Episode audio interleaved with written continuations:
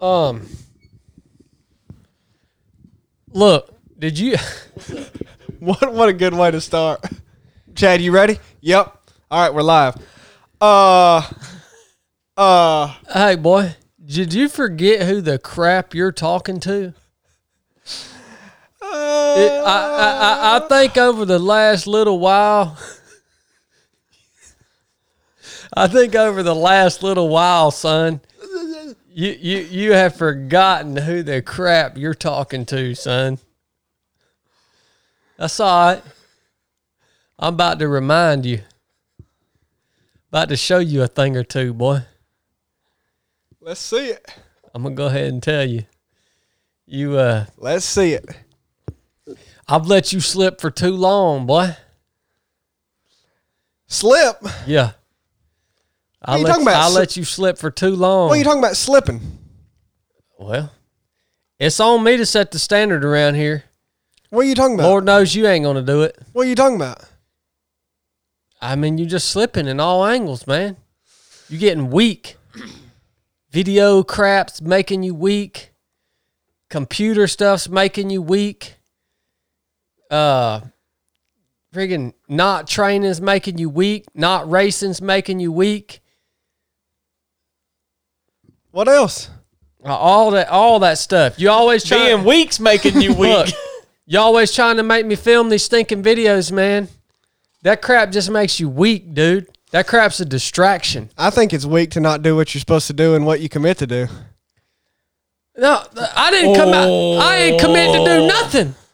Sure did. I didn't commit to do nothing. Sure did. Look, y'all have both gotten way out of whack with what what what all this is all about. YouTube.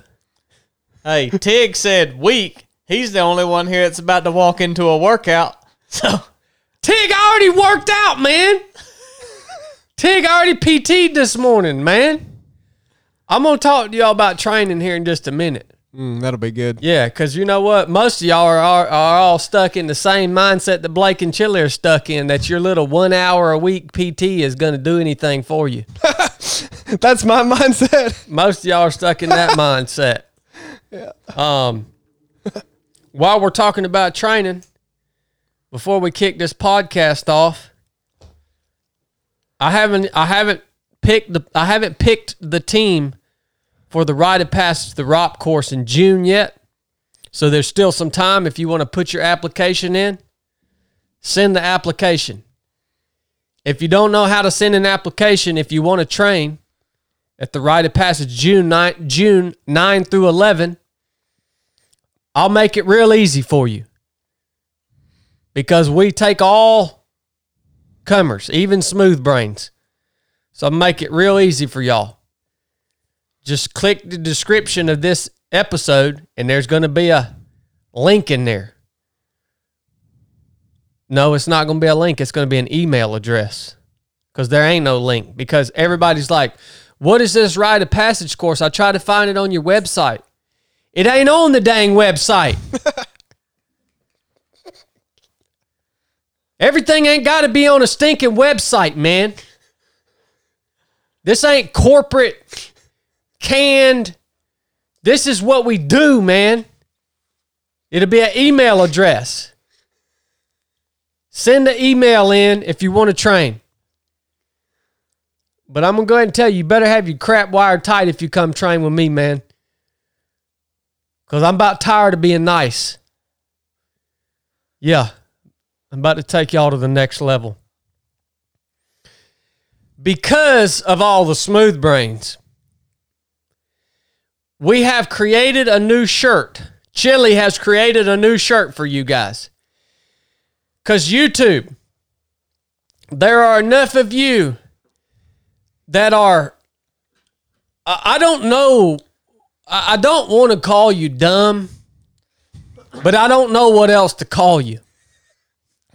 But that's not very edifying. When, when I, I, I didn't call him, I said I don't want to call him dumb, but I can't think of another word, so I'm just not going to call him nothing. Okay, okay. So that would be, uh, by default, uh, dumb. Um, when when when my little brother Blake, our tech guy, when he posts a video on YouTube teaching y'all how to shoot guns better, because he's the best shooter of all of us, y'all all comment on there and think it's me. What the... What is wrong with you, Ben? So we've made a shirt for all the smooth brains. I'm wearing it right now. It's a new color. Sherbet green. Look at this shirt. Throw him one, Blake. Can oh, we got it, it there. It can y'all see yeah, this? Oh, yeah. They can see it. Yeah. Don't mess with the tech guy. I freaking love that shirt. And don't get the tech guy confused with me. All right? The tech guy's the money man. The tech guy makes the magic happen. If you've ever seen, if you've ever had an email responded to, it ain't me. All right? Don't mess with the tech guy. Sherbet green, son. Is there anybody watching this right now that's named Sherbet Green? Sherbet. Cause oh, it, this is insane. If you're on here right S H U R B I T now, S H U R B I T, Sherbet. Sherbet Green, if you're on here right now, I'm going to send you a shirt for free. All right? So Roger up, dude, if you're on here, man. There's nobody named Sherbet, dude. Well, if there ain't, there should be. What about uh? What if there was a uh, a Herbert Green? That might that could be. No. That could be, though. That's close if it's enough. Herbert, maybe, but not Herbert.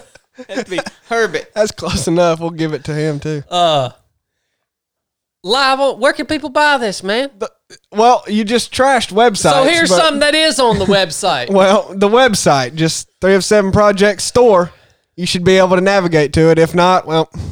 Somebody just bought one. Really? Yeah, let me see who, who is bought... It, is who it Doctor A. Conian? No, two people just bought one. Doctor A. Conian said he bought one. I gotta say. Oh, that's Anthony. Anthony who? Anthony, uh, what? How you say his last name? Paulus? He'll if he's on there, he'll he's watching. He can correct what me. What the crud, man? Why can I not see these orders, Chili?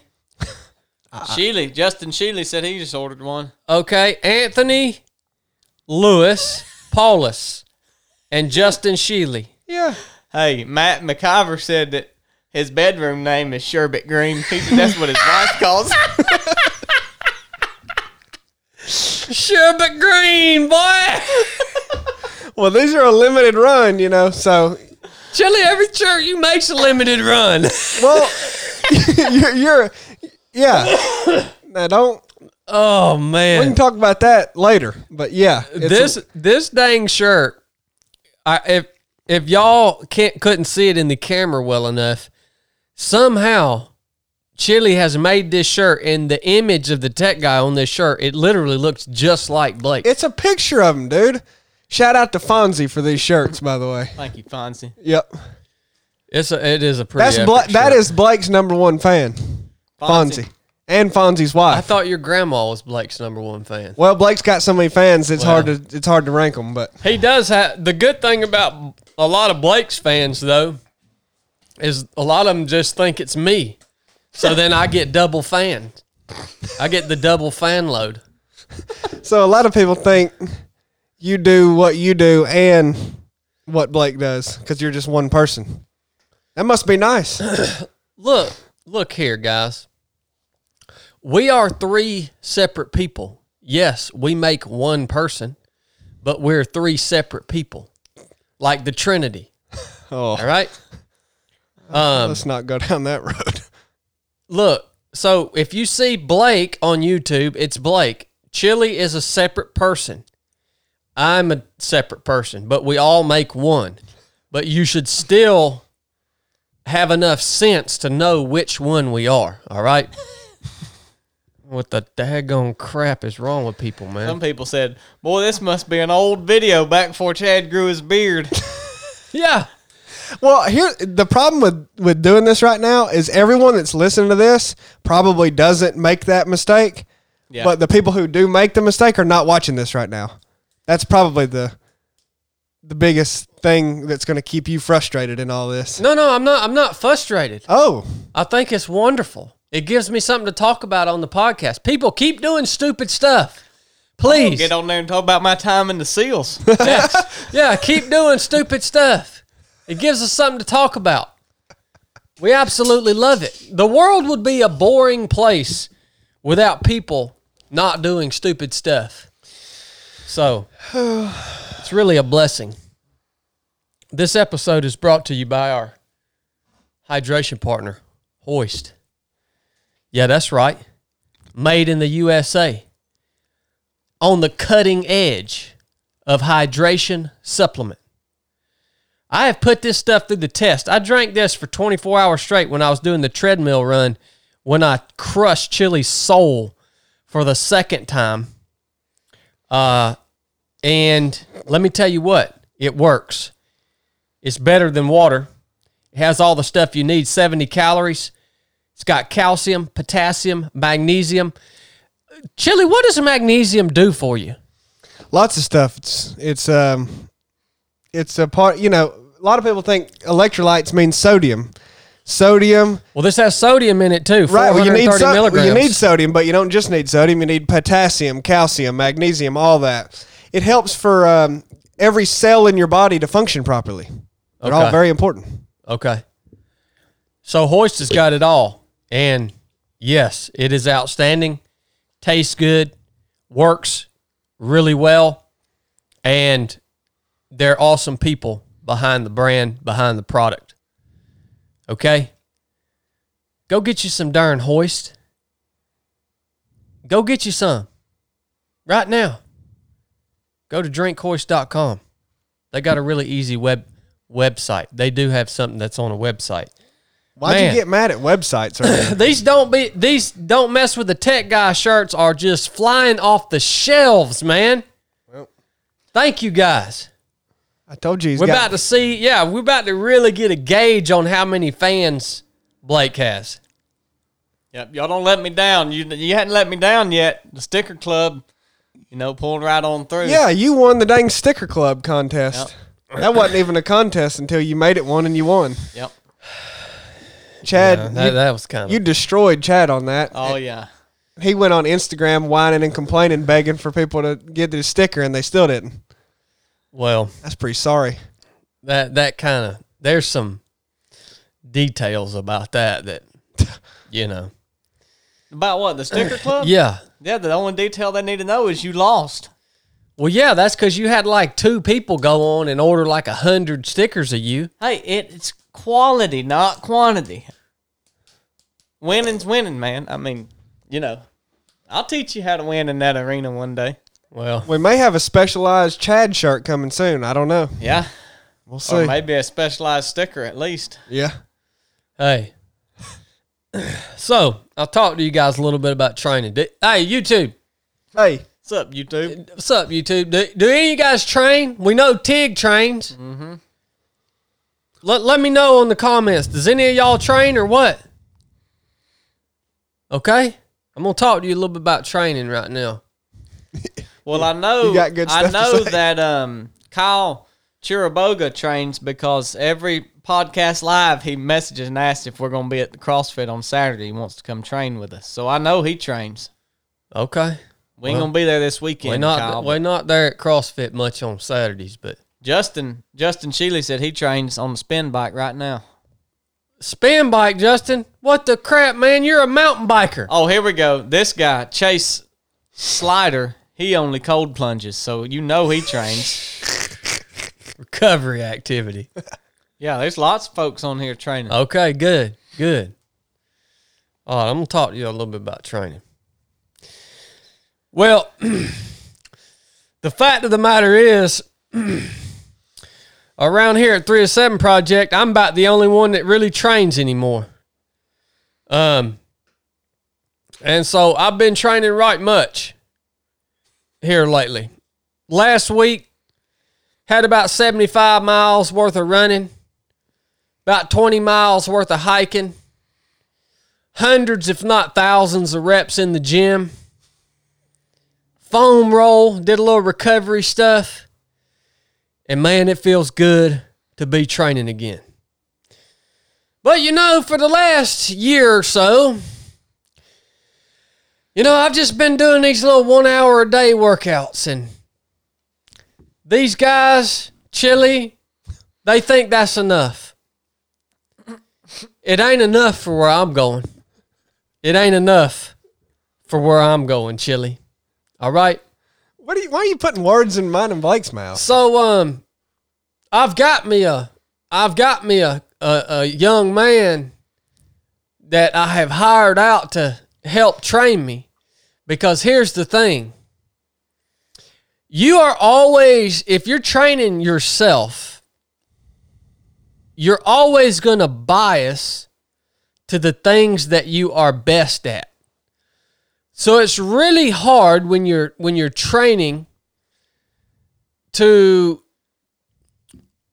to do everything that you need to do in order to reach your maximum potential, because our minds are weak and we're going to bias toward the things that we're good at, even if it's subconsciously.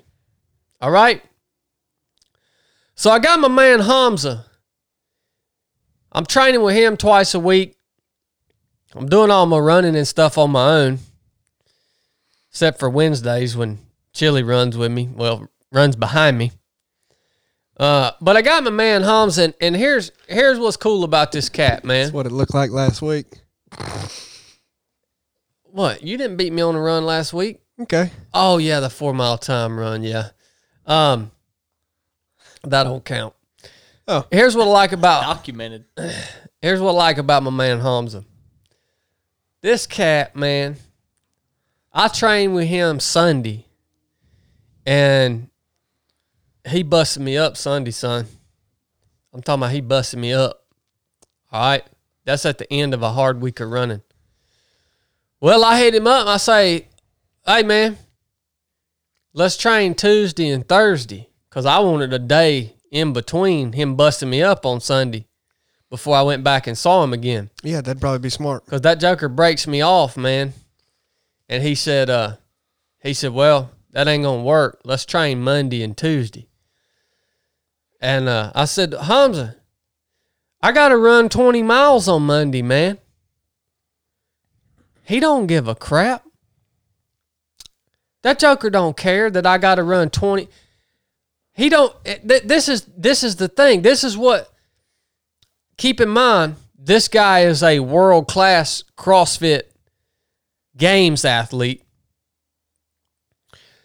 His life is training. I mean, when he's getting ready for the games, he's training eight hours a day minimum. And so when I come to him and I tell him, okay, I want to go and I'm I'm actually I'm gonna I'm gonna do my best to win this event that I have coming up, this race. Well, he takes that literally. And then automatically his expectation is, okay, you want to be the best, so I'm just going to assume that you're going to commit all day to your training like I do, like Hamza, like he does. And so when I tell him I got to run twenty miles on Monday, he's like, roger that. Why you telling me? Uh, yeah, I'll see you. I'll see you when at our scheduled time, right? And I'll tell you another thing about this guy's training philosophy that I like. And um, Chili don't Chili probably don't like any of this because he thinks he knows everything about training, but he he ain't even that good. um, I'll tell you another thing about Hamza's training philosophy that I like. I'm watching this guy, and even when I used to watch him when he was training up for the games, he would always do a little more. He would always do a little more. He would he would always add a little more weight than he had to. He would always just go a, a little. And this is the every I've noticed this every time I go and work with him. I he knows what I've got coming. And so every time we work together, he wants to make the running aspect of it harder than just running, if that makes any sense. So, like, If if we have any running in our workouts, he has me carrying a daggone forty pound sandbag, or or wearing some kind of weight, or doing something that's causing more resistance than just just the activity of running. And I really like that, man, because here's the thing. I can't recreate the event that I'm about to go and do. I cannot recreate that in training. I only have these mini time blocks in training. So during that time, I really like that he is so adamant about making the activity harder within that mini time block than it's going to be out when you're actually competing. I just like that mindset, man. And don't get me wrong, you have to run the, the regular miles too, but every time you can get the opportunity to make it a little harder than it's going to be on, on race day, at least for a small segment, I think that's a wise decision. Another thing I like about this cat, man, he doesn't have any emotion at all. He literally just stands behind me and says, go faster. Go fa- go harder. Like, no good jobs, no pat on the back, no, oh, are your muscles sore today? Well, we're going to modify something. It's none of that crap, man. So training is going good. I feel stronger now. This, the, this is probably, the last two weeks have been, I would go as far as to say, the hardest two weeks of training that I have put in. Because I'm not usually a high miles running a week type of guy. And I would say just cumulatively, last week and then now going into this week are probably the hardest two weeks of training I've ever put in. And my body feels strong, man. The pale horse about to ride, son. I told y'all, I ain't messing around. What do you think, Chili? Oh, it's, I mean, I don't know if you want to go into this. I mean, I, I fundamentally disagree with pretty much everything you just said, so I don't. Well, that's why you're you. Yeah, I mean, we can either talk about it or not. I mean, I have no disrespect to Hamza at all. I mean, I, I've, I respect him a lot, and he is uh, literally a, a, a, an elite, world-class CrossFitter. But he can only help you do supplemental work for a, a two hundred fifty mile foot race. This isn't some knock on him. He doesn't, he's not a runner. He doesn't, he's not a running coach. To use him as like a primary workout like that is just foolish. It it violates the uh, specificity aspect of training. That, the two pillars of training that matter most to everybody, regardless of what you do, is specificity and consistency. So, I mean, I could literally dissect each piece of what you said, but I mean, I just, I fundamentally disagree with most of it. Like, That's not that's not how you should approach supplemental training. Like the, the whole idea of the Monday thing after you you've got a twenty miler and you're sore from Sunday. Like, why would you not space out these supplemental workouts so you can recover from them and then get more benefit from them when you actually do them? Because I ain't a puss. Well, that's that's great that you're not a pussy, but like that's not gonna get you as much better as you possibly can. I mean, that's that's great. It you do, if you're a if you're a puss, that's gonna significantly hinder you, but you can also do things in a smart way, and that doesn't make you a puss. That'll let someone like me train more optimally, and you know, you're you can bash your head in a wall all day and and look back at me and be like, dude, I'm so much tougher than you, and maybe you are, maybe you aren't, and I'll be like, okay, well, what about doing this the right way and then getting better results? Like, basically, you have a conflict of goals. You have to decide what you'd rather do more. I just want to go hard, dude. Yeah, I mean, well, you have to decide, like... I just want to go hard. I'm hearing two goals from you right now. I'm hearing you want to be the toughest dude out there, and I'm hearing that you want to win this race. Those are two different goals. You got to be tough to win the race. Oh, no, I don't want to be tough. But to make your goal to be the hardest dude out there is not... That's not a good idea to win the race. We'll see how that plays out. Well, okay. Yeah. look, look, YouTube. I'm sure we will. Look, YouTube. Dude, I could talk about this for hours. You, I mean, your you, train, your mindset, mindset, your uh, thought process around training is literally half retarded. I mean, it doesn't even it doesn't even align with what your stated goals are. I mean, it's insane. Yeah, a lot of people don't understand it. A lot of people don't understand. It's just because you're not ready to hear that yet. Yeah, yeah. A, a lot of people don't understand how it works. Yeah.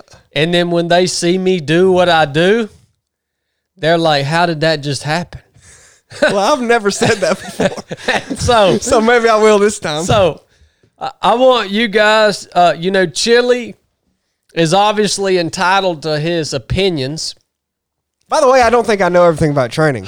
I'm, but I want you guys you said. Uh, that are listening to take into consideration who the winner is sitting at this round table. Take that into consideration. Put that in your training pipe and smoke it, boy. Because somebody has crushed this joker uh, on multiple occasions. So put that in your training pipe and smoke it. Look, y'all don't even understand what is happening here, man. Y'all read all the books you want. You look at all the science you want. Oh, you I'm look not, at all this. I'm not referencing books. I'm going to tell y'all, man. I'll, I'll reference one book. For bodily exercise profits a little, but godliness profits for all things. Yeah. That's why Blake doesn't train. That's why I don't train. I just do that one hour a day. I profit a little. Yeah, by the way, you made some mention to one hour a day. Yeah, who thinks one hour a day is good for what? I mean... What you're trying to do, dude, you need to train harder. By the way, you think you're training hard now, and you're not. Well, when you think you're training hardest, that's a big mistake. Well, look, you're not training hard as big you think you are mistake. Right now. You need to rewire what you think is hard, what the definition of hard is. You need to train a lot harder. You ain't, you only got an eight-week window. You need to train freaking hard. But more than that, you need to train smart, and you definitely ain't training smart. No, there ain't no, there's no such thing as training smart. That's what a brilliant guy says. Yeah, there's no such thing as training smart. That's someone who it's is... It's the reps, man. Who's got a tailored plan, ready to go, well thought out. Yeah, that's what he says. It's the reps. Look, again, I'll make the statement. Keep doing your glute bridge and see how fast you can run. Y'all have seen me crush Chili's soul many times. So you, you, you he'll, he'll make a strong argument. The old bull shows you the results. Well, you know, I mean, if you want to... Enough said. I mean, if you want to say that, how much did either one of us... I mean, if you're talking about how training philosophies play out in the end, neither one of... I mean, my training philosophy for the treadmill race was to not train. So, obviously, that wasn't a good idea. I mean, I didn't ever get on the treadmill. If you want to look at other races we've done, you can look at that. You can see how that played out. Well, we were one for one, but I'm the reigning champ right now. So really, you your opinions don't matter at all. Well, I don't think my opinions matter either. I, I mean, your even your philosophies, they don't matter at all because they're not proven philosophies. You have to be the reigning champ to actually have a, a meaningful Well, what philosophy. would your what would your philosophy be from the treadmill race? You didn't train for that either, not specifically. Yeah, I don't even really have to train. Well, and, I I can, and I'll still beat everyone. Well, I don't either to beat you. I beat you all the time, just on a whim, random. Chili. There's all kinds of videos, though. Not, not when it matters, man. When does it matter? I got to let you win sometimes on camera. When does it matter? That's a, that's, a, that's a meekness thing, man. You know when it matters is when you decide that it matters. That's when it matters. It's totally up so, to your discretion. So everybody watching this, you make up your own dang mind who you want to listen to. All this specificity, smart, doing all this stuff. Or do you just want to go hard, man, and just crush everybody? Because that's what it takes. All right? That's what it takes. You got that? Chill. That's literally illogical. And, I mean... That's, li that's listed, ain't it? Doesn't even make sense. That's realistic. And whoever, um, I want to give y'all one more tip, and then Blake's going to talk to us some about Scripture here.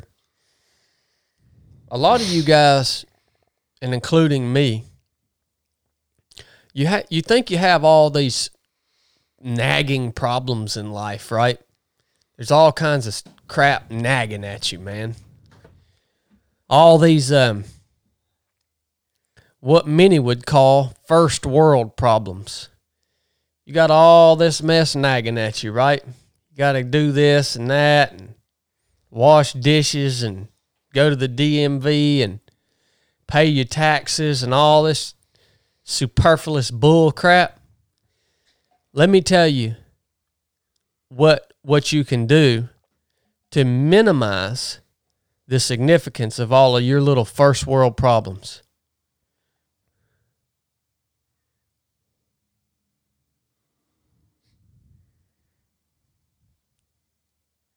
Train like me. I love the moods you get in when you start training a little bit harder than go, you were. Go, go, go ahead and go out and inflict, Great. and go ahead and go out and inflict some real pain upon yourself. And all of a sudden, you're going to realize all the little nagging bull crap. It's just going to shrink. Go ahead and inflict some real pain upon yourself. You realize, man, nothing else really mattered about that crap, man. I'm hurting up in here. Tip of the week. You know, it it really throws you off. Tip of the week. No, no kidding. It throws your training off to actually have a race you're about to do. It throws you off because you don't, you would rather just, you know, like do it not for that.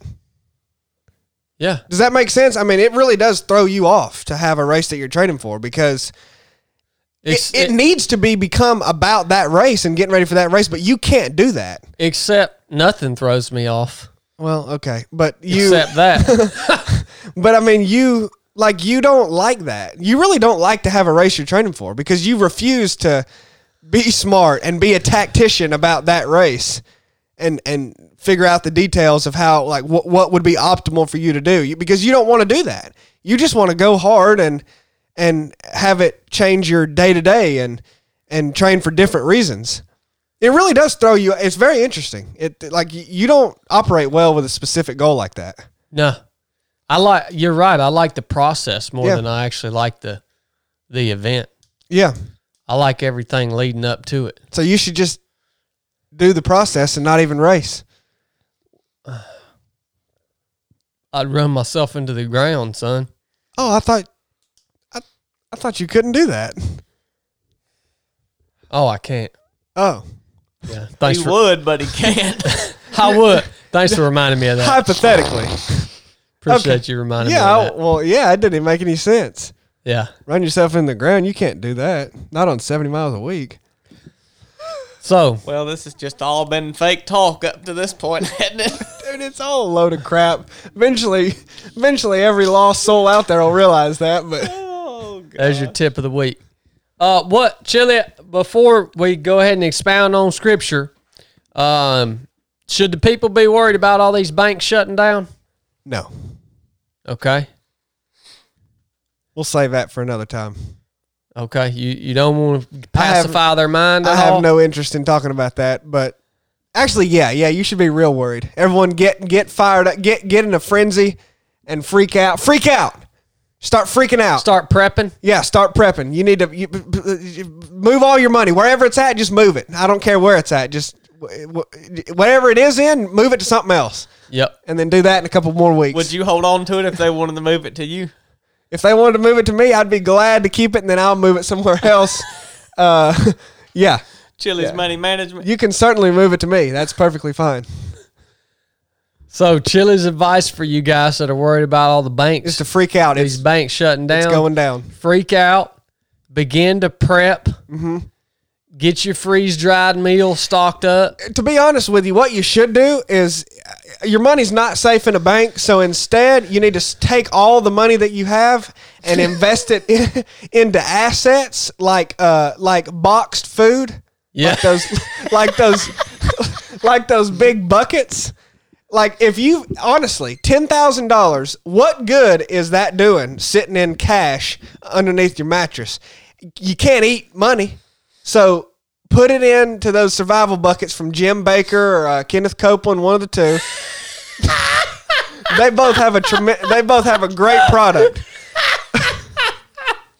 So I would recommend putting it in that, because truly, if it's Whoa. in a bank, you're going to lose it. This way, you can't lose it. It's got like a twenty-year shelf life on it.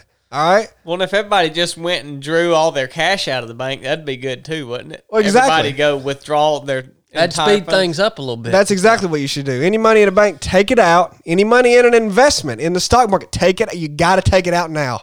If they're, if you're going to lose some with that, you, you just got to take your loss and, and invest it in uh, storable food. And by the way, whenever those buckets go dry, think about how many use for, of those buckets. You could crap in it. You could haul sand. You yeah. could store water in you them. You could store water in them, all kinds of stuff. Yeah. Dang, that's a good point. That's oh, what you should do. Can't ever have too many buckets. No. No. Um, just a reminder, all, all the stuff that, that you think is real and this money and all this stuff, it's none of it's real. Y- your money is just, it has no actual value. Um. This whole system that, that we're all a part of here, it's all just a facade, and it just hangs by a, a little thread, right? So, in truth, the actual only thing that you can possess that can't be stolen from you is skill sets. Actually knowing how to do something to serve yourself, to serve your community, uh, to make yourself valuable. It's the actually the only thing that you will ever possess that can't be stolen from you. So if you take Chili's advice and pull all your money out of the bank, spend your, your useless currency on attaining some sort of skill sets to make yourself valuable. You know, my wife asked me the other day, she said, would you recommend that a young person w- join the military? And I said, you know what? Maybe I used to might would have said that, but I, I've changed my mind on that. I believe a young person should go and learn a literal, tangible skill to make themselves valuable in society. I think that's way a way better path than joining the military. Yeah, you learn some skills in the military, depending on what you decide to do in the military. But like, I mean like a trade, man. I think you should learn a trade. So, okay. Blake, thank you for being here today. Oh, thanks for having me. I appreciate it's an honor you. to be here. Appreciate you being on the podcast. Yeah, um, glad to be here. Do we got anybody watching? Yeah, we got uh, one hundred eleven. All right. What's watchers. up, YouTube? All right. We're going to talk about some stuff here. Blake, now, Blake, uh, I've really been proud of the tech guy here lately. We do have a new shirt out just highlighting the tech guy. Um, you know, he's really beginning to broaden his horizons. He's starting to read more, study more. He's starting to think deeper about things, you know, and he hasn't been that way in the past. He's been very surface level, just very surface thought process, but he's really broadening his perception um, and, and his thinking. He, he's now accumulated volumes of books. They don't mean nothing unless you read them. And he's reading and studying. And he has some things that he wants to pass along to you guys today. Uh, we're going to talk about them here. And I'm just grateful to have you, Blake, because, you know, here lately in Scripture, I've been kind of bouncing around. There's, there's no specific thing that I've been kind of honed, honed in on. I've been reading a lot out of First and Second Peter, First John, kind of these these books here, and a lot of good things there, but I haven't really honed in on anything. So I see you've now purchased a volume of books. I would like to know, what exactly is it that you've been really honing in on here lately, friend? Well, thanks for the introduction, although I feel like it might have had some sarcasm in there, but... Well, no. it's, it's psychological tricks, right? He yeah. gives you compliments and then beats you down and then lifts yeah. you back up. It's really abusive. It's an abusive relationship, really. Yeah. Emotionally abusive. Yep. No, I bought uh, yeah, I bought just a bunch of, most of the books I bought lately are all books that are supplemental to Bible study. And uh, particularly, I bought these from Warren Wiersbe. I've been liking his commentary and some of his books. And... Uh, So, yeah, but lately what I've been studying... Well, first, let me say, did you look at that paper I gave you the other day?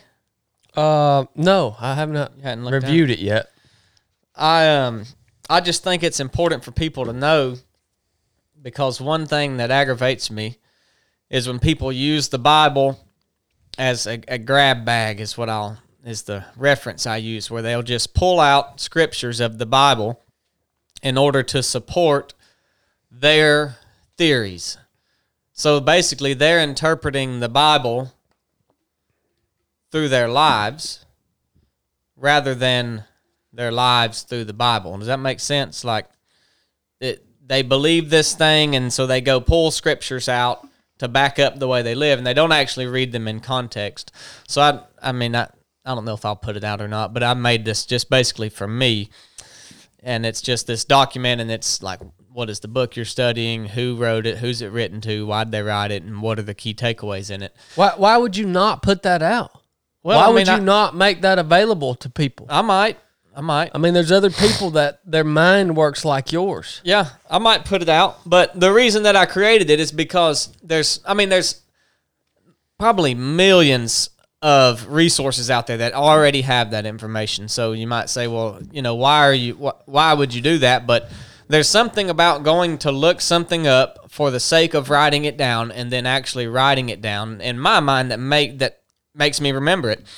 And so that document, I just thought it would be cool to have that as you study each book of the Bible. You go through, you write all that down. It'll spread your knowledge, but then also give you something to refer back to and read it in the way that your mind processed it. So anyways, that's essentially what that is that I that I gave you. And so that's how I like to study. I like to read in depth and context. Sometimes I'll study topically, and I've kind of been doing a little bit of both, but I've been reading about suffering for quite a while now, and um, I'm reading this book called Why Us? When Bad Things Happen to God's People, and it's a lot of it's kind of in Job.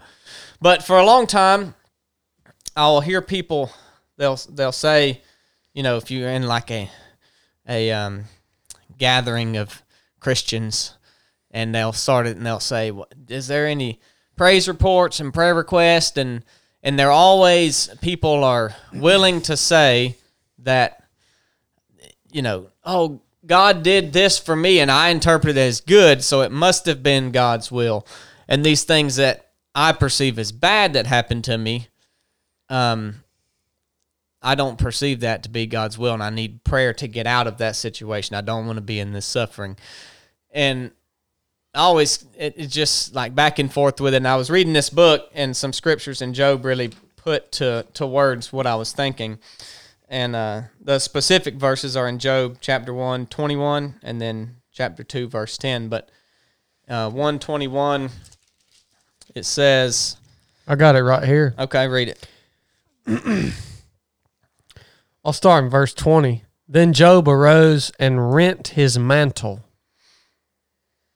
and shaved his head, and fell down upon the ground and worshipped, and said, naked I came out of my mother's womb, and naked shall I return thither. And the Lord gave, and the Lord hath taken away. Blessed be the name of the Lord. Yeah, so here, this is immediately following all of Job's servants coming to tell him what has happened. Now, all of his cattle has been either stolen or killed, and all of his family, all of his kids, uh, also they died. It says a windstorm came, blew the house on them, killed them. And so Job is, obviously, as you can imagine, this prob- he re- probably received all this news within a matter of maybe an hour, because while one servant's speaking, the other comes. While that servant's speaking, the other comes. So it's back to back to back, and he's obviously distraught. And so it says he uh, he shaved his head, fell to the ground, and worshipped. He also rent his mantle. Yeah, yeah. And in the New King, in the New King James, it says that he tore his robe and shaved his head.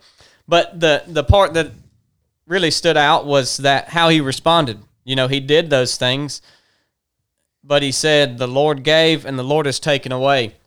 And then if you move forward into to chapter two, verse ten, his his wife begins to... Um, I have it here. Yeah, read it. But you might back up and read like in nine, starting nine. nine, then said his wife unto him. So his wife didn't die. No, uh-uh. She's what he's got left. Yep. Then said his wife unto him, dost thou still retain thine integrity? Curse God and die. Boy, that's some rough advice. And he said unto her, thou speakest as one of the foolish women speaketh. What? Shall we receive good at the hand of God, and shall we not receive evil? In all this, did not Job sin with his lips? So we see in, in that first scripture we shared how Job said, the Lord gives and the Lord takes away. Then his wife basically comes against him, the, the, the lady that's, the person that's closest to him, and says, are you holding to your integrity? Why don't you just curse God and die? Look at all this stuff that's happening to you. And he basically says, how can we receive these good things from God, but then the bad things that, that happen, we're not gonna we're not gonna say that's from God. We're not gonna receive that. Uh, other verses say, "Shall we accept good from God and not trouble?" And that just made me that just put into words well what I thought of how people think that the situations they go through and perceive as not good, and, and they're not, usually those are things that are not comfortable. They make us feel bad or hurt or things like that. But we say those aren't from God because they're not pleasurable. And it's easier said when you're not in that situation.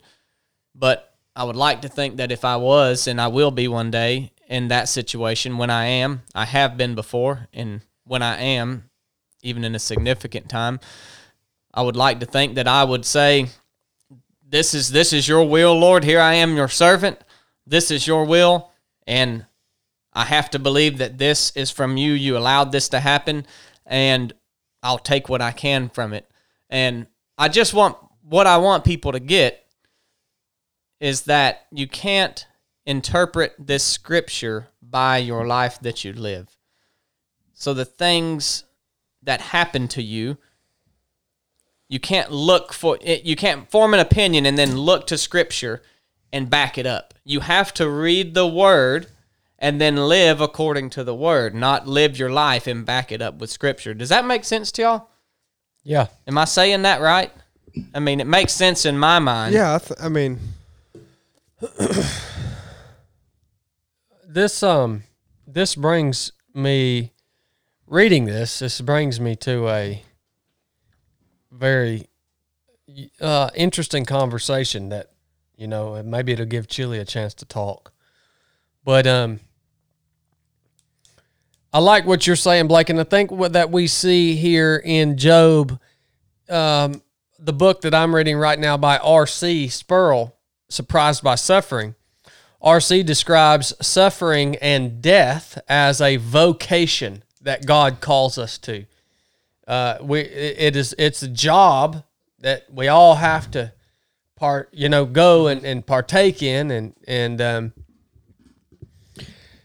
and I, and I think we see this suffering in Job's life as a vocation that he's been called to endure, right? Mm-hmm. the interesting part of the conversation is I hear so many Christians say every time something, whatever, something bad's happening, they always say, Satan's attacking me. Mm-hmm. It's Satan. It's Satan. It's Satan. Yeah. And what makes it interesting is God, the creator of the universe, is completely sovereign. Um, he is, he's in literal control of everything. Mm-hmm. Satan really can't do anything without the God, the creator of the universe, allowing it to happen. He's a, he's sovereign, right? Yeah. We see that here in the book of Job. This is a great illustration of what I'm trying to tell you right here. So all of this suffering that Job is enduring is being caused by Satan manipulating the situation the, the, uh, of his life, but it's all being allowed to happen by the sovereign God that we serve. Mm-hmm. And that ain't, that ain't going to sit well with a lot of people. No. That, that don't sit well with a lot of people. They they just they they can't wrap their well well why why would God allow that to happen, right? Um. So yes, some of the things, bad things that are happening to you in life are are a direct result of evil, mm-hmm. right? Happening to you. But in in the in, in in reality, sovereign God, the creator of the universe, is ultimately allowing it to happen. Yeah. For whatever reason. Yeah. And I, I think that's what Job I think that's what the book of Job answers, is not why do we suffer, why that I don't, it doesn't answer to me why do we suffer, maybe in a sense, but I think the the big question it answers is, is God worth suffering for? I mean, that's the big question, because Job is suffering for God, just like you said, for his, it's ultimately for God's glory.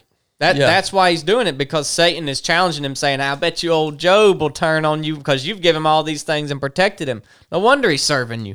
Let me take those away and see if he serves you. And he does, and Job shows, yes, God is worth suffering for. And I think that's the question, to me, at least it sticks out to me, that's being answered. So when you're going through whatever you're going through, you can take heart and know that Christ is what God is worth suffering for, regardless of the reason, regardless of how it came about or what's causing it. None of that really even matters. You know, we see uh, we see Job has all these questions for God in, in in there. He's asking all these questions, and when he hears his voice, he doesn't even ask any of the questions. He hears his voice, and he's overwhelmed with God. And, and he says, hey, none of that even matters, because I now see how powerful you are. So he gets almost like a revelation from God, a, a renewing of his understanding of God's power. And he no longer cares about why he's suffering or why the things are happening to him. So, and God never tells him. No, uh-uh, he never, Job that, never knows. That, that, and that is, that is interesting about this book, is when, when Job finally does question sovereign God, why is this happening? God's response is not, well, this is why it's happening. Mm-hmm. God's response is to remind Job that he is sovereign, yep. that he is almighty, yep. that he's powerful above all. And that's all he, that's, he just reminds him of that. And that's all we need. We all want this explanation.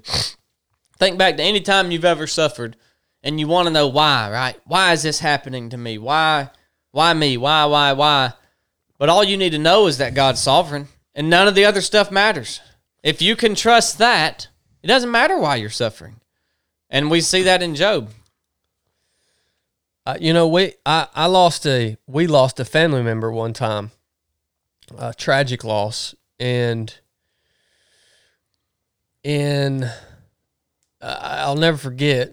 A few years afterwards, we were having a conversation, and um, the one, one I, I don't want to be too specific here, but we were having a conversation around this family member that we lost, and I, I made the comment that, well, yes, we should mourn. It's we miss this family member, but ultimately, I have I have faith that it was the Lord's decision to call him home. And I received a vehement rebuttal to my statement that it was the Lord's decision to call that person home. And the rebuttal was, no, the Lord didn't call that person home. Satan stole that person. Satan took that person. And I think that's the advice that a lot of pastors give to people who lose loved ones. Mm-hmm. That wasn't part of God's plan. Satan stole that person. Yeah. It's bullcrap, man. If you're a son or daughter of Christ, you've been bought and paid for. Even, even Scripture says, I remember you co- quoting it a long time ago, even Jesus said, nobody's going to take nobody from me. Yeah. Ain't nothing, ain't no, nothing going to take nobody from me. Satan is not stealing people off this face of this earth, sons and daughters of Christ, because he has the power to do that. It's ultimately in the hands of God the Father. Mm-hmm. And whether you understand his reasons or not,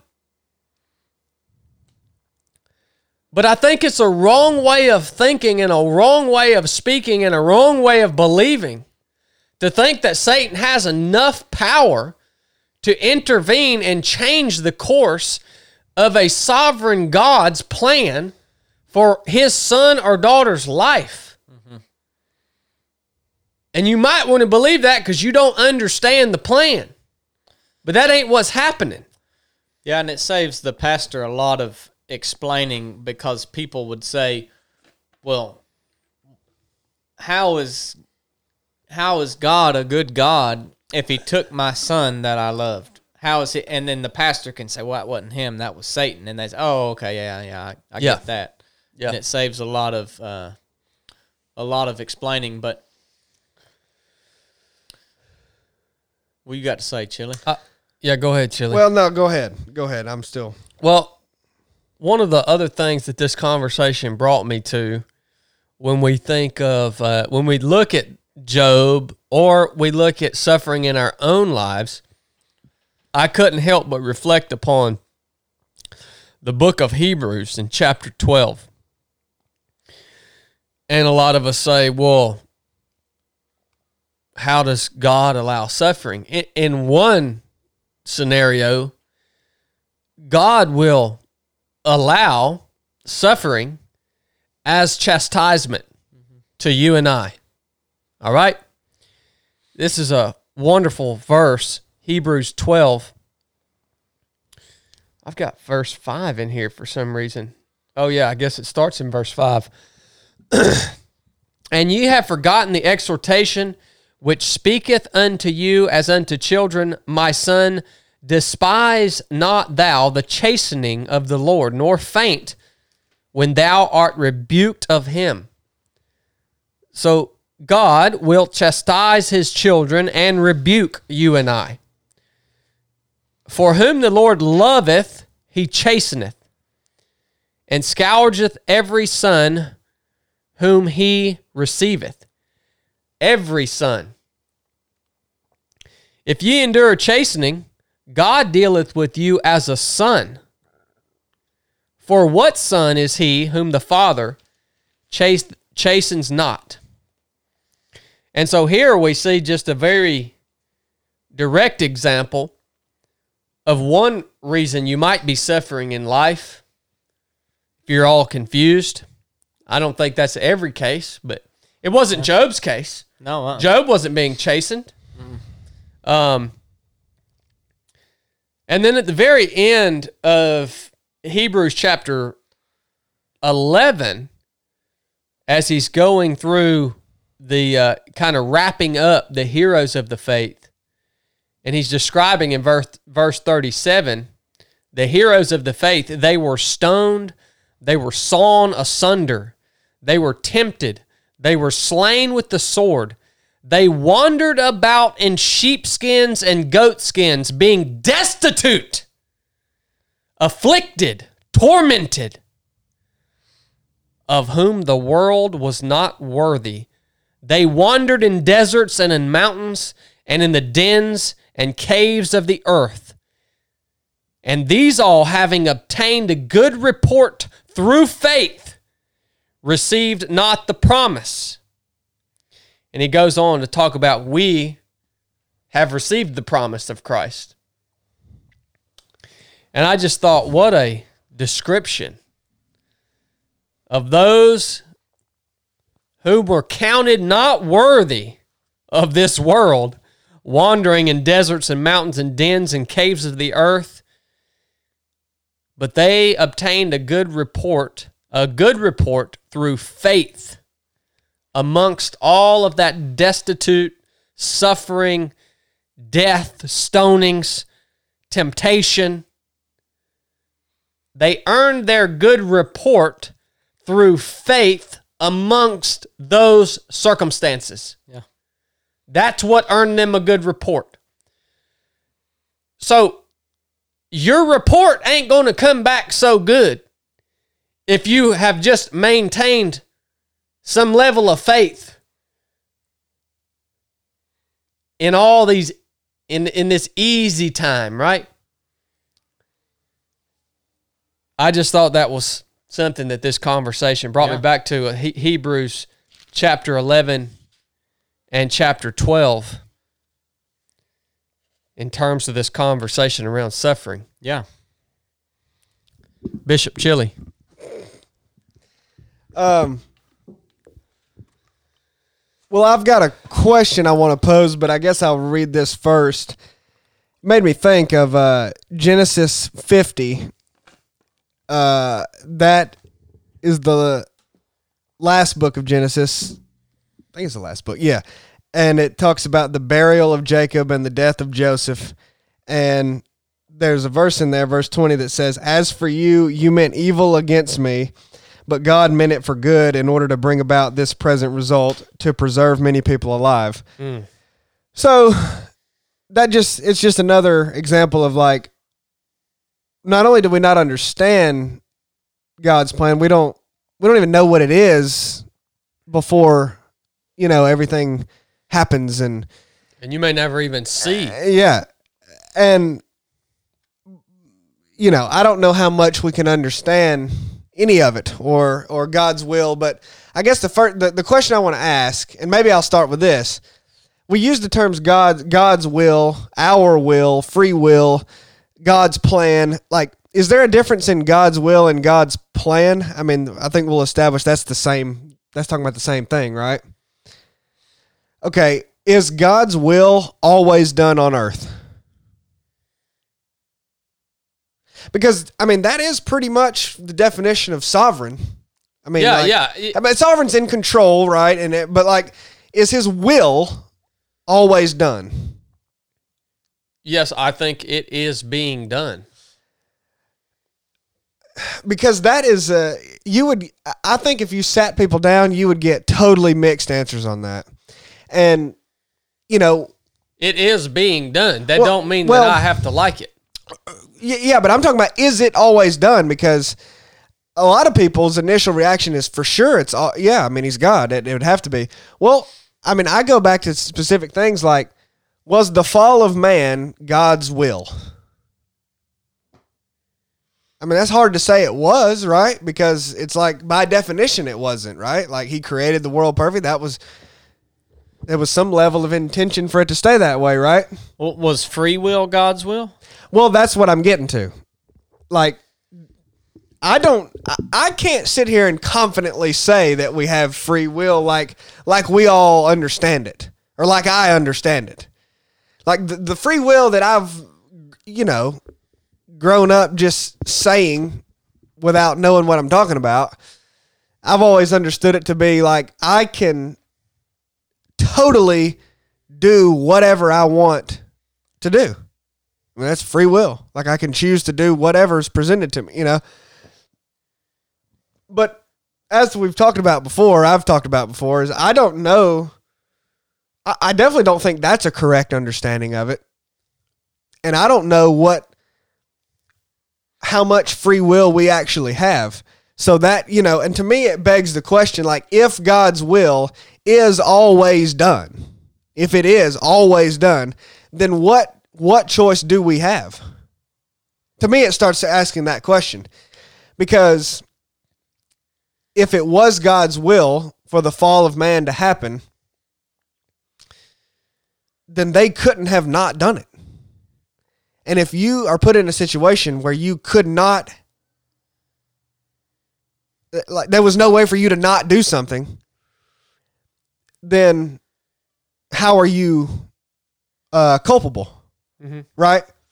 So, that, I mean, th- this conversation brings th- brings... all those questions back to the forefront of my mind, because, because I'm quick to say, you know, like you can be quick to say multiple things, like multiple statements regarding this topic separately that all seem correct and seem fine. But then if you put them all together, there, there's some inconsistencies, just like I think many people do. Many people have the temptation to say that good things that happen are God's will, and then they don't want to acknowledge that other things that happen that may not be as favorable to them. That's really what it comes down to are, yeah. are not, are, are, you know, that's not God's will. It's like, well, that seems like you're talking about your desires. Like yeah. basically if, if it was good for you, then it was God's will. And yeah. if it wasn't good for me, it well, couldn't have been. It's like, well, that's certainly not the filter it goes through, but, but that's many people's, I believe, inconsistent view on the subject. And, you know, I'm, I'm thinking like, well, how much am I incons- like, how inconsistent am I if I go ahead and say, yes, God's will is always done, but then not in these cases? Like, I, you know, it's just, I don't know. I, I mean, that's pretty much all I've got to say. I don't, uh, that's what it ends up bringing me to, to thinking mm-hmm, mm-hmm. this whole discussion, because. Yeah. You know, I almost think that, um, well, first of all, this this specific topic that Chili has broached here has been expounded upon throughout centuries. Uh, really good book if you want to to dig deeper into what Chili's talking about. It's called "Willing to Believe" by R C Sproul. "Willing to Believe." Um, it's an entire volume on just this and analyzing yeah. the different uh, outlooks on this throughout history. And here's where my mind immediately goes of what, what I, what I can be sure of right now is that the fact that things are continuing, the thing, things are happening in the order and the ways that they're happening. When I look at it from the ultimate perspective, yes, it is God's will. Because when I look at it from the ultimate perspective, the reason I have to come to the conclusion that it is God's will is because I have the faith that God could have and could at any moment end it all immediately. And, and when I mean end it all, I mean, literally make it as if it has never happened. Well, sure. That's what I not. That's what I mean by end it all. He could could literally wipe it as if it never happened, and and he has the literal power to do that at any moment. So the things that are happening, as they have happened since the dawn of mankind, it is his will to allow them to happen. the fact that it is happening means that it is his will. Does that make sense to you? So, so I can be sure about that. Because if it was not his will, and he has the ultimate power to make it as if it never happened, then that's that's what would happen. Well, well, ultimately, a lot of people also put their faith in the end that God's will will ultimately be done. And I don't know how you could put complete faith in that if you thought that all along the way there were times where it wasn't being done. Is that his will? For that to be the case, it has to be his will for it to be done, right? Literally every millisecond that passes. Like if you had faith that God's will is going to be done in the end, like, but all along there's things that are messing it up, well, then he's not in, I mean, to me that seems like, well, he like he's not in as much control as you think he is, and you shouldn't be so confident that it's going to work out good because it seems to be messing up a lot along the way if all this stuff is not actually his will. If, I'm yeah. saying, you know? Um, but you know, that brings us to, well, it is, it is his will. If you look at it from that perspective, it, it has to be, there's, there's no other conclusion unless, unless you want to disagree with me and say that God doesn't actually have the power to uncreate something that he created. And, and, yeah. By definition, he pretty much has that, like, yeah, you, you, but yeah, you, that, then that would detract from who God actually is. Yeah. You, what God actually is. That's a hard is. argument. Yeah, it would be a hard argument for, for you to make that.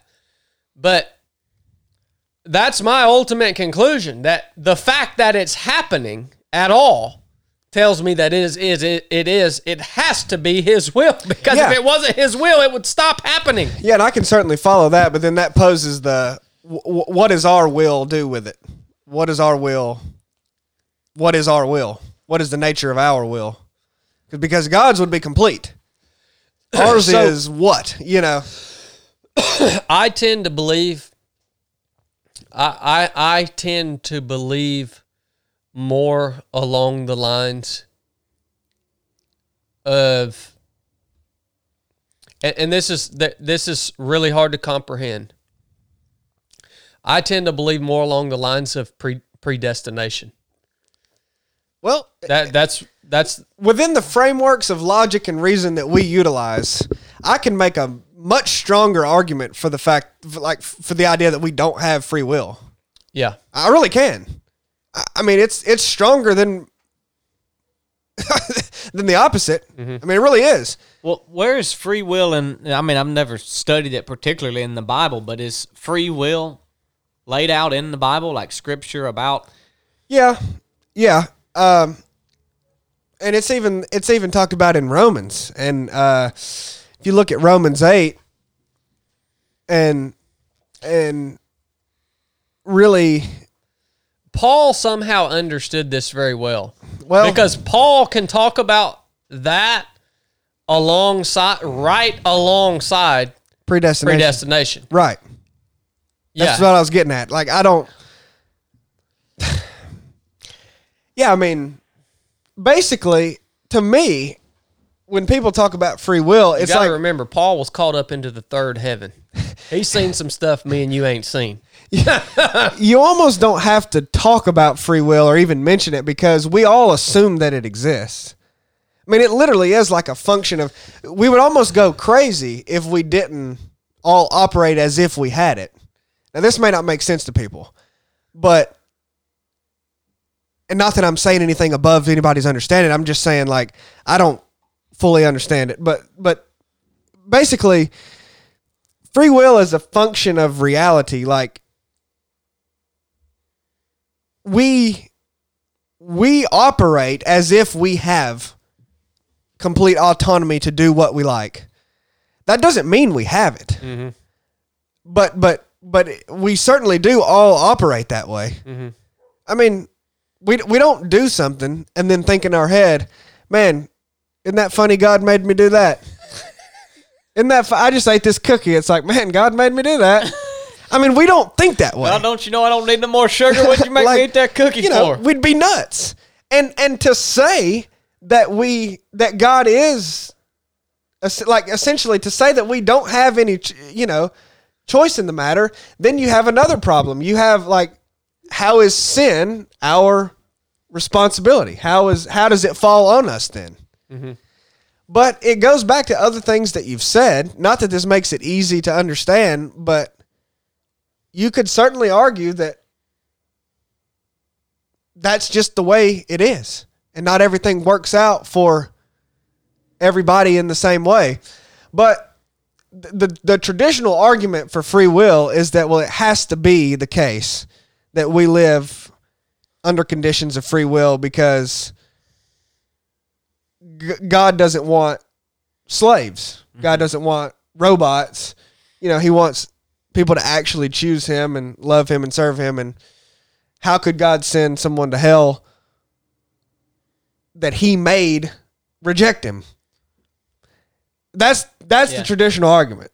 But I don't know. I'm just saying. Yeah, I've heard another another line on this topic that really made me think one time. Uh, I forget where I read it. But it was, does does foreknowledge imply right. predestination? Right. Well, that's the question. Yeah, so so that and that's a hard one to wrap your mind around. Yeah, that's where Mullinism comes in, the idea that God has middle knowledge. Like, basically, it's a way of describing something that we can't describe because it's God, but but saying that he has he essentially has that ability mm-hmm.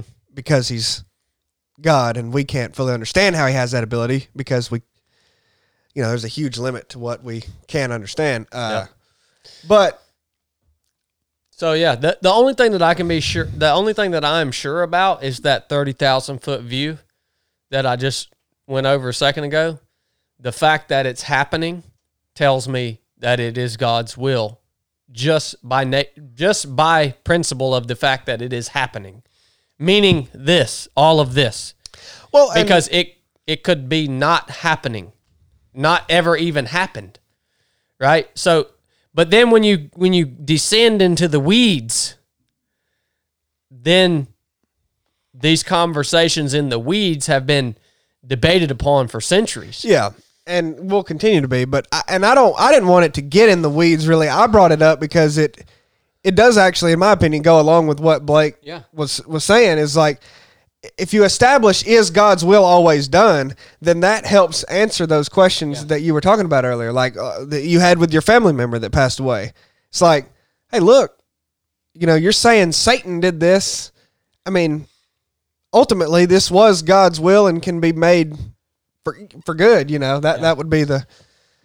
Well, um, and you know, in light of that, what is what's y'all's take on the scripture about where Satan comes to steal, kill, and destroy? Do you think that's literal or not? And if so, then what is what is he stealing and killing? And dis- I mean, stealing, exactly. you know, so. That is, I think that is, if, if I dream this, uh, if, like if I try to, to picture this in my mind, so that is Satan's goal. That is what's driving him, but he is still bound. Yeah. By a sovereign God. So Satan, just like many people that you that you probably know and see and this and that, like, he might be doing things that he thinks that he's in control of, and he doesn't even realize he is actually still bound the yeah. entire time by a sovereign God. Whether he knows it or not, it's happening. Mm-hmm. Right?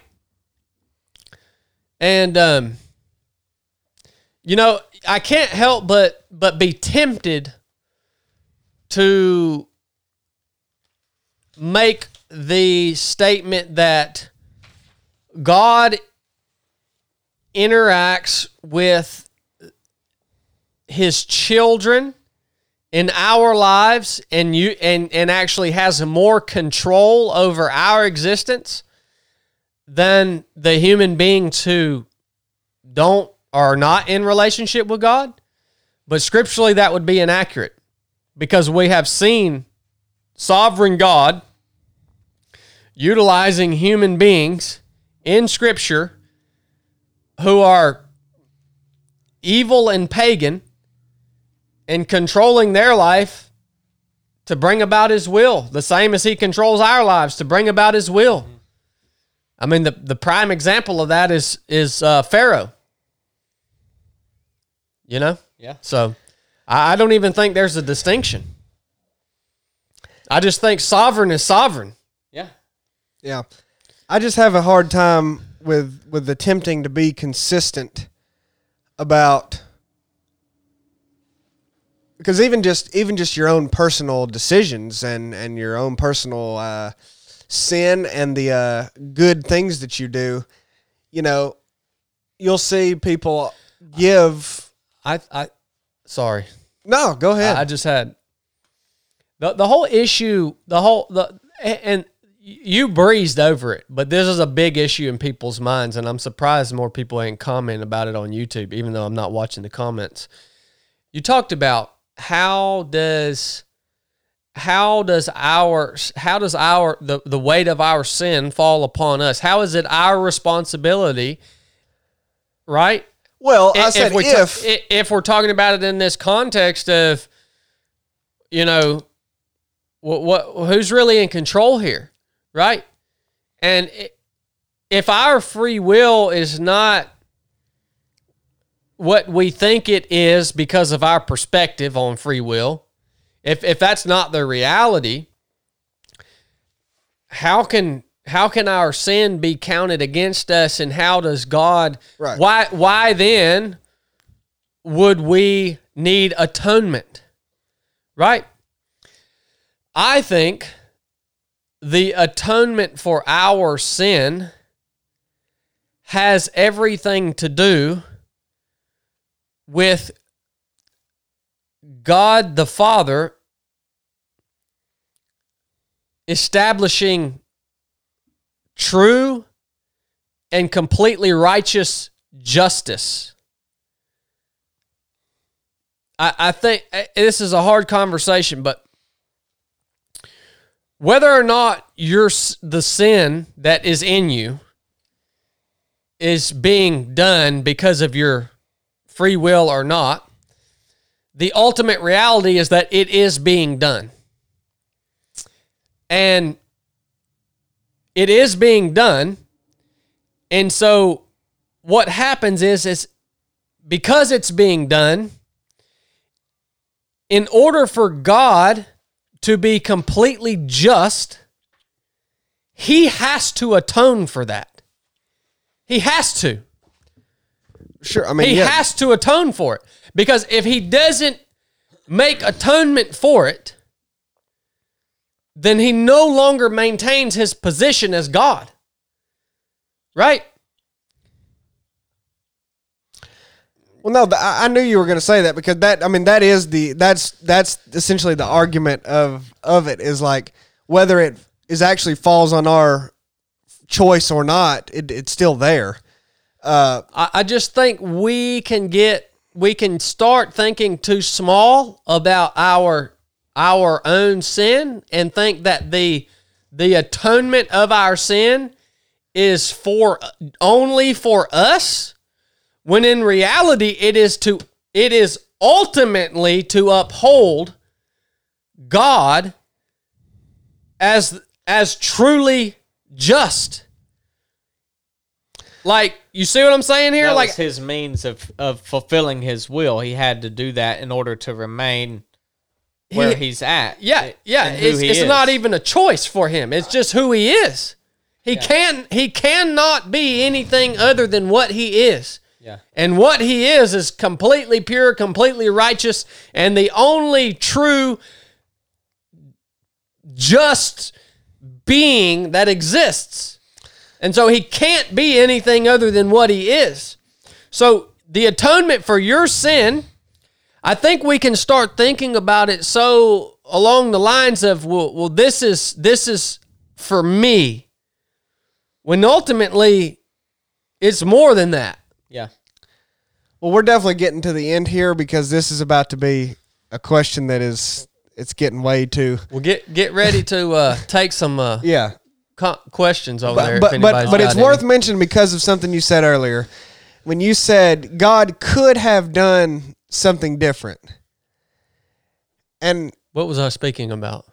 Like he could end this all right now. Like he could do that. But but I, I don't even know. I, I want you to understand what I'm saying when I say he could end it all right now. Oh, I know what you're saying. I don't mean like he could cut it off. I mean like he, like God. This could just, it literally. It could have, it could just have never happened. Right. But that does bring me to the point of like, when you talk about a, an all-powerful, you know, an omnipotent God. And you, what you just said was essentially like he, how could he be different than what he is? Like he is what he is. You know, I mean, I'm not saying this right, but, but yeah, the question is essentially, could God, could, could, could this look different? Could this have been different? And a part of you says, well, yes, God's all powerful. He could have done, this could look any way. There's an infinite ways this could have looked.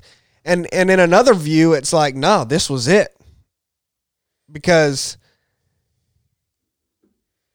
it's hard. Oh man, it's so hard to explain. But like God, you can just stop with God is essentially. God is, period.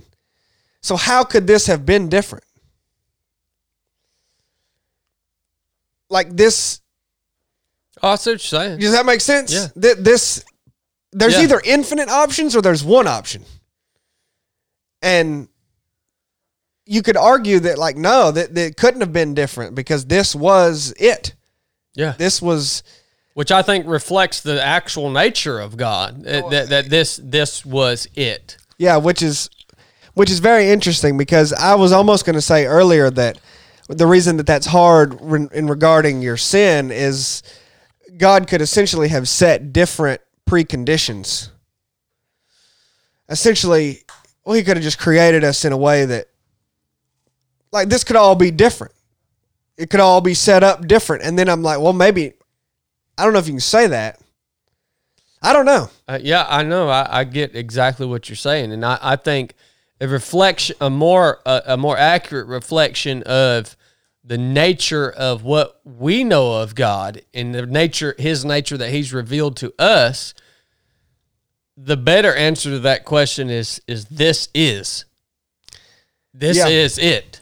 Yeah, it couldn't have been any other way. Yeah, yeah. It almost yeah. It almost seems like there's a problem with saying that, but. There's a problem with saying it could have been different too. Cause it's like, well, if it could have been different, then yeah, that, that is when you're really getting to the, the nature of God mm-hmm. that I don't think we can. I love, grasp. um, I love where, where is it? I think it's in Genesis. My, my, one of my favorite parts of Scripture is when God tries to describe himself to uh, Moses. And he literally says, I am. It's one of my favorite parts of the Bible. God's description of himself to you. I am. Roger that, son. Roger that. Well, he said... Uh... Well, he said a word that uh, that Jews thought you'd be killed if you said, right? He said Yahweh, right? And they literally, you know, that was literally the the belief that if you uttered that word, which just because they had that belief, it literally makes it odd to even say it, but they that that you would be smited, essentially, like they would not say it. Yeah. You know, I mean, it was that serious, and that essentially means I am, and that's that's what they. Yeah, that, that whenever they're writing down what was conveyed with that, they just write that that fr- that word, that phrase. Very, I mean, it's interesting. I am so glad that I serve a God that literally is so far out of the confines of my human mind that when asked, who are you? All he could say is, I am. That's nice. I like that. I like that. Any questions from the tube? There's not many. Uh, there, there's one. What's up, here. YouTube? I'll tell you what, YouTube. If y'all don't start interacting more on these daggone conversations, we're just going to quit doing these live streams. Well, there's a All lot right? of comments. They're just not questions. Because I'm going to get fed up with y'all if y'all don't want to interact with us. They're just not questions. Okay. Uh, this uh, Ron Pacheco, he said, so would it be possible... Oh, so, Lord. So would it be, hold on, would it be God's will for one to live sanctified and die to the flesh and another to live in sin? Yeah, that's what we were. Which kind of what we were talking about. But yeah. That's about, that's, uh, that's about our only question other than how tall are you? How tall am I? six two. They just said you. six two. six two. It grew an inch. one hundred, one hundred ninety-seven pounds. Is chili related to you? Here's another one. Boy, six two, one ninety-seven, that's a hoss. Yeah. Did Chili change his socks this week? What age it What age it is? Look, what, what look, age hey, it is. Look, you know, look so. YouTube. It's the end of the age. After all the stuff that we've just been talking about, that's the best questions y'all can come up with? Y'all got this. Look. Whoever's asking those questions, y'all need to assess yourself. Where are you at in life? We we after the conversation that we just had, if you're asking if Chili changed his socks, you need to stop just a minute.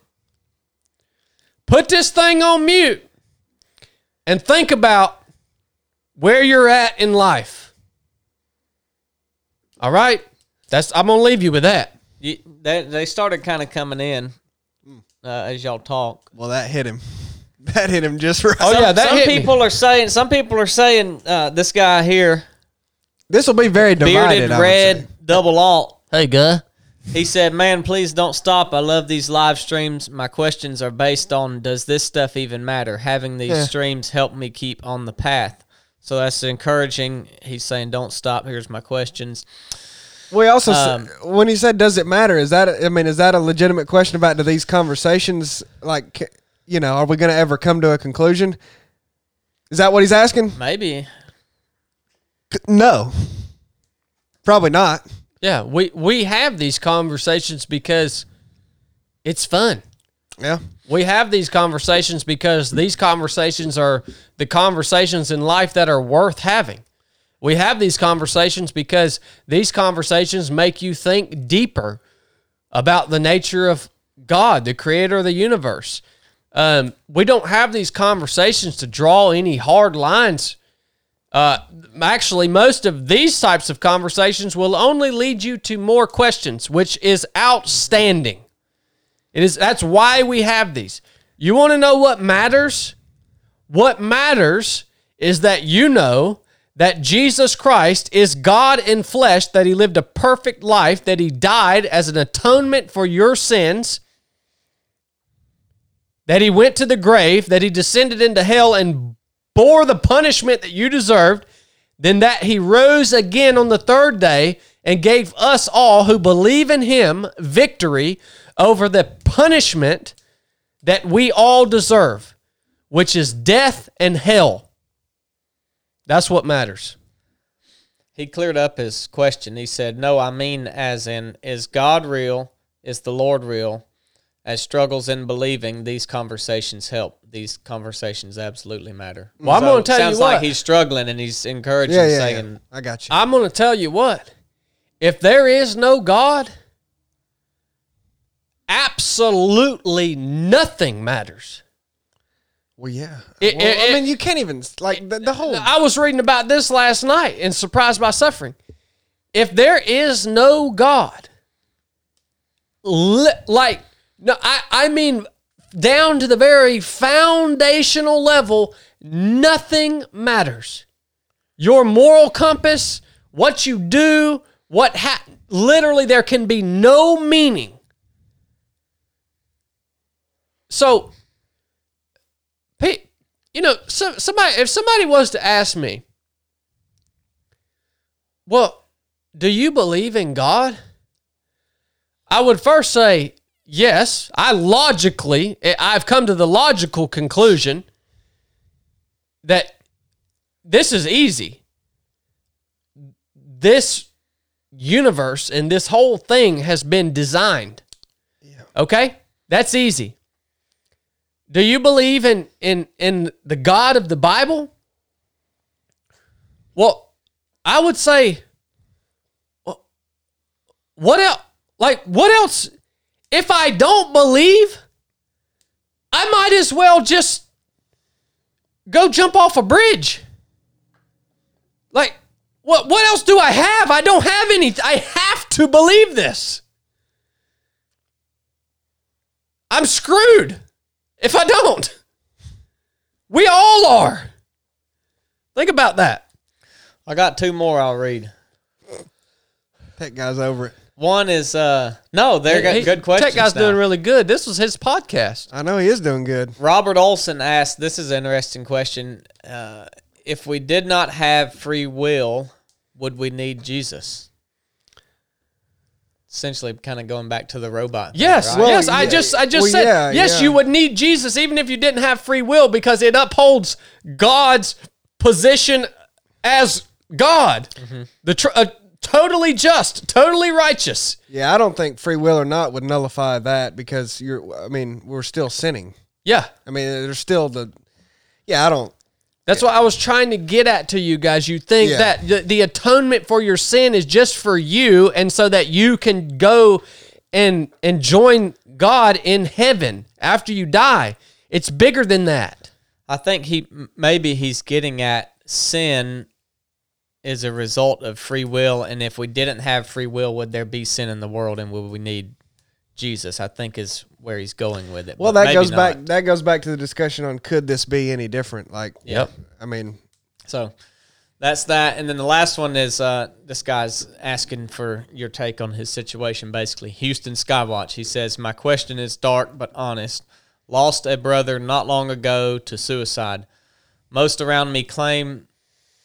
That was God's will, as you guys just mentioned. How do I stand on that? So it kind of goes back to the story you were sharing, but I guess he's asking for more perspective on this as it pertains to uh, the either his actual brother or or brother in some way that died to suicide. What's this feller's name? Houston Skywatch. Houston. First of all, man. Um. I hate to hear that. That's a that's I could I could only imagine. That's a, this whole world is uh this life, man, is something else. It is something else. Um, you know, the best advice that I can give in this in this situation. And and here's the reason why I have to give this advice. Because whatever the whatever this uh whatever the the whatever you need to hear, whatever the truth is about what you're facing, I don't have it. But I have one hundred percent confidence that there is one who has it. There is one who has the answer for everything you're going through, everything I'm going through, everything that comes against us in this life. There is one who has the answer. It may not be the answer you expect. It may not be the answer you want. It may be the answer that you want. It may be the answer that you thought you needed. It may be something totally out, off, out there that you didn't even realize. Just like the answer God gave to Job when Job asked why. That ain't the answer Job wanted. but it was what he needed. There is one who will help you with this. The Bible calls the name the Holy Spirit of Christ. If you will seek the Holy Spirit and pour your heart out to Christ and seek Him in prayer, in humility, in with a humble and contrite spirit, He will provide you with exactly what you need moving forward. I'm one hundred percent confident in that. But I, I don't have I don't have the the answer for that, because I'm weak, fallible. I can give you opinions, but what you need is not an opinion. What you need is the truth. And there is only one source of truth. He is truth. Our, uh, our brother Clint Ruffton hit us with one ninety-nine in the super chat. He's got a question he wants us to answer. Appreciate that, Clint. Can God create a rock too heavy for Himself to lift? Clint, what if I told you that God was in a rock? Yeah, thanks for the super chat, Clint, but that's uh, your intellectual prowess is not showing today. I am that I am. That means I literally am. Anything and everything that exists. Don't get confused about that, by the way. Well, it's just a, I mean, it's a silly English language double negative. Can God not? That's silly. It's freaking goofy as crap. People have been asking that for years. Have they really? Yeah, smooth brains, man. Is it's, that a common question? It's a common smooth brain question, yeah. What are they getting at by the question? Well, Clint, Can, see, here, because here. if God could create a rock big enough that He couldn't lift, then He couldn't do something. But it's a silly English language double oh, negative. Okay. It's really goofy. I well, here's the thing. Clint is actually a very smart guy. Well, that's yeah. a smooth brain question. Yeah, I know. He and he's he's probably asking that in jest to get us fired up. I well, guarantee yeah. you he is, because he's a smart dude. Yeah. All right, guys. Well, that was a podcast for you. Dang near two hours long. Yeah. Good gosh almighty. It's almost three o'clock. Shut this unit down. Good gosh. You, we didn't get started till mid of the middle of the day today anyway, so. That is true. Team P T this morning, ten mile, ten plus mile run. It was good. I'm keep training. I bet you. These guys ain't. Enough said.